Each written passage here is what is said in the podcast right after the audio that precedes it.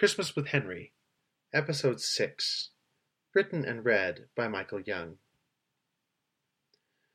Charlie slept most of the next day, and when he wasn't sleeping, he took his boys aside and explained as best he could what had happened to their mother. He held them close, no longer able to hold back his agonized tears. Instead of the usual Christmas Eve festivities, he, his parents, and his son simply read the story of the birth of Jesus before bed, and went to sleep as usual. Charlie could not find rest that night, as his mind replayed the week's events over and over. When he finally slipped out of bed, a little after the kids usually got up for Christmas, he found the house dark and silent. He walked to the window with slow steps and drew back the curtain so he could see out to the east. The sun peeked over the horizon, making the snow-covered hills and streets glisten like something off the front of a Christmas card. Though it was a beautiful scene, something seemed missing. It took him a moment to realize what it was, but then it dawned on him. "Bells," he muttered. The scene was completely silent, not like the one that Henry had described. It wasn't something they did around here, but with all his heart, Charlie wished otherwise. He stared at the scene for a few seconds more, when he realized that there was one place around here where he could hear bells. It was Sunday morning, and Christmas Day, and so that little church near the hospital could hardly go without a service of some kind. Knowing this was possibly the only thing that could comfort him this morning, Charlie threw on some clothes and a coat, and then scrawled a note to his parents before slipping out the front door. The sun continued to rise, and by the time he reached the park, it shone at its full brightness out of the clear sky, making for a radiant Christmas morning. He approached the bench where he and Henry had talked so many times, barely believing his eyes when he saw the old man sitting there, bundled in a heavy coat trimmed with fur. "Henry," Charlie called, "what are you doing here? It's Christmas morning." Henry turned, his face a mix between peace and solemnity. "Where else would I be, my friend? This is the best place in the city to listen to bells." Charlie approached with eager, though cautious steps through the unplowed path. "That was my thought, too. I remembered your story about hearing the bells on Christmas morning. I thought it might be nice to recreate it. It's the only thing I could think of to do." He sat and looked toward the church, strictly avoiding the sight of the nearby hospital. They sat in silence for a few moments before Charlie turned. "You never did finish that story of yours. You just leapt up and were about to write something." "Yes," said Henry with a nod. Charlie waited, leaning forward to hear the rest, but nothing came. "Well, could you tell me about it? What could you write at a time like that?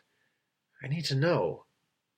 Henry raised a hand and pointed to the distant church. "Listen."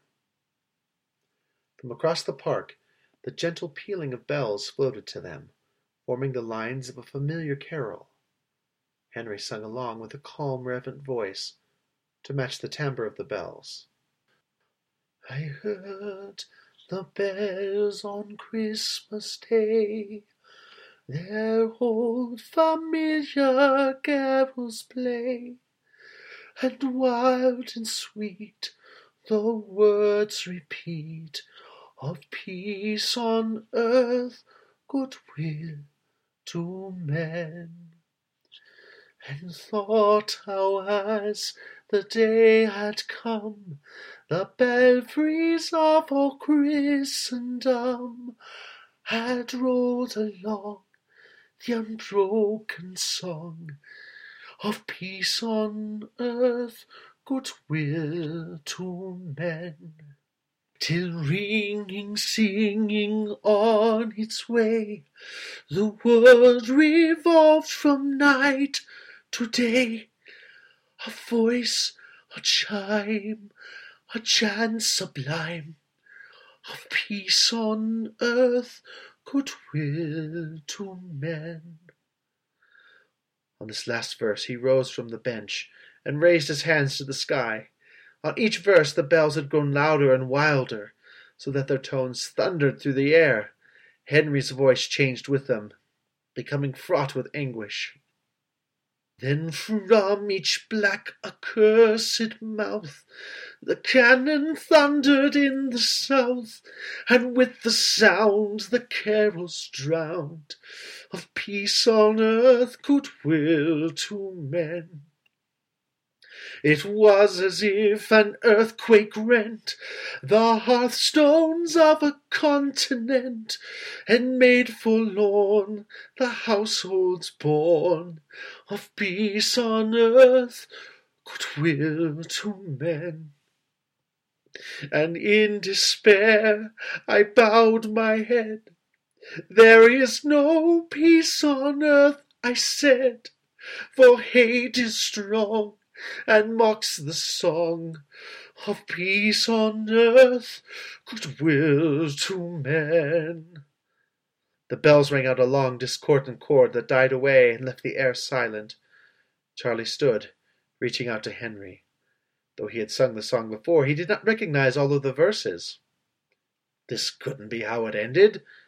His mouth dropped open to protest. But before he could find anything to say, Henry turned to him, a beaming smile on his face. The bells, the bells from the church echoed his joyful countenance. Then pealed the bells more loud and deep. God is not dead, nor doth he sleep. The wrong shall fail, the right prevail, with peace on earth, goodwill to men. Even after Henry's voice died away, the bells crescendoed into a final, jubilant refrain. Henry waved his arms like a conductor, ending with both arms stretched toward heaven. He froze for a moment as the bells died away, and only when the tones had completely dissipated did he lower his arms. Turning to face Charlie, Henry reached into his coat and withdrew a small package wrapped in shiny gold paper. Charlie made no move forward, but looked from the church and back to Henry, his heart racing and his mind reeling. You wrote that? How, how did you do that? Henry grinned, his hand still outstretched. As I might have mentioned before, I am friends with the music director at the church. He agreed to a special performance this morning. I imagine it could be heard for miles around. Charlie shook his head. No, no, I, I mean, how can that be the song that you wrote that morning? How can that be the end of the story? The man who wrote that song lived and died decades ago. I, I've seen it in our hymn book. His smile, gentle and kind, Henry stepped forward and placed the golden box in Charlie's hands. My dear friend, his voice was full of warmth, I have treasured our time together, and will always cherish it. Christmas is a time of miracles, and you can't tell me that Ebenezer Scrooge was the only one ever to be visited by a Christmas spirit. Charlie accepted the box and drew in a breath to respond. Just then the wind whipped up around them, tossing swirling snow all around them like a white whirlwind. Raising his arms, Charlie covered his face, gripped by uncertainty and doubt. The sudden storm, however, did not last long. The wind ceased, the snow settled, and he found himself alone, still clutching the box. He looked in all directions, but found himself alone. "Henry!" he cried. "Henry?" No one replied. Bewildered, Charlie settled down onto the bench, letting the box drop into his lap.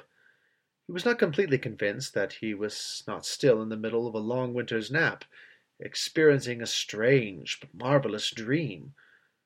But if it were a dream, it was the most vivid he'd ever had, for he felt every moment of the chill of the air on his skin and the roughness of the bench, and heard every tone of the glorious music. Unsure of what to do, he reached down and unwrapped the paper from the box, carefully, so as not to tear it. It revealed a square wooden box of polished wood, like he had seen for a music box. A variety of bells in motion adorned the box, as if captured in the middle of a song. His anticipation built more than it had for any other Christmas present since he'd been a young boy, and Charlie opened the box and saw a silver cast bell with a slim handle resting on a velvet cushion. He leaned forward. He leaned in closer and saw that there were words engraved on the bell. His heart filling with wonder, he picked it up and spun it around between his thumb and forefinger in order to read them all. God is not dead, nor does he sleep. As he read it, the clapper and the bell swung back and forth, producing a clear tone. It was a Christmas present unlike any other he had received, and he knew just where it belonged. He would make sure that it occupied the place of honor on the Christmas tree every year. As he moved to place the bell back in the box, he noticed a folded sheet of paper contained in the underside of the lid. He replaced the bell, took the paper, and unfolded it. There, carefully written letters composed a short message. Dear Charlie, I hope this gift will serve as a reminder of our time together. Look to see me no more, but if you'll think on me from time to time, and sing my song when Christmas rolls around each year, I would be eternally grateful. Now I leave you with some of the words that I penned long ago, a psalm of life, which I feel may bring comfort to your heart. Farewell, my friend. Tell me not in mournful numbers, life is but an empty dream, for the soul is dead that slumbers, and things are not what they seem. Life is real, life is earnest, and the grave is not its goal. Dust thou art, to dust returnest, was not spoken of the soul. Not enjoyment, not sorrow, is our destined end or way, but to act that each tomorrow find us farther than today. Art is long and time is fleeting, and our hearts, though stout and brave, still like muffled drums are beating funeral marches to the grave. In the world's broad field of battle, in the bivouac of life, be not dumb-driven cattle, be a hero in the strife. Trust no future, however pleasant. Let the dead past bury its dead. Act, act in the living present, heart within and guard o'erhead. Lives of great men all remind us we can make our lives sublime, and departing leave behind us footprints on the sands of time. Footprints that perhaps another, sailing o'er life's solemn main, a forlorn and shipwrecked brother, seeing, shall take heart again. Let us then be up and doing, with a heart for any fate, still achieving, still pursuing, learn to labor and to wait. I assure you, my friend, that though the night seems long, joy cometh in the morning. Your affectionate friend, Henry Wadsworth Longfellow. Charles replaced the note and closed the box, blinking rapidly to dispel tears. It was a miracle, and Charles would make sure that he would spend every moment remaining in this life, and Charles would make sure that he would spend every moment remaining in this life trying to live worthy of it. He stood and looked at the hospital one last time, and then to the church before turning to join his family, walking purposely with long strides, leaving a trail of deep footprints through the snow.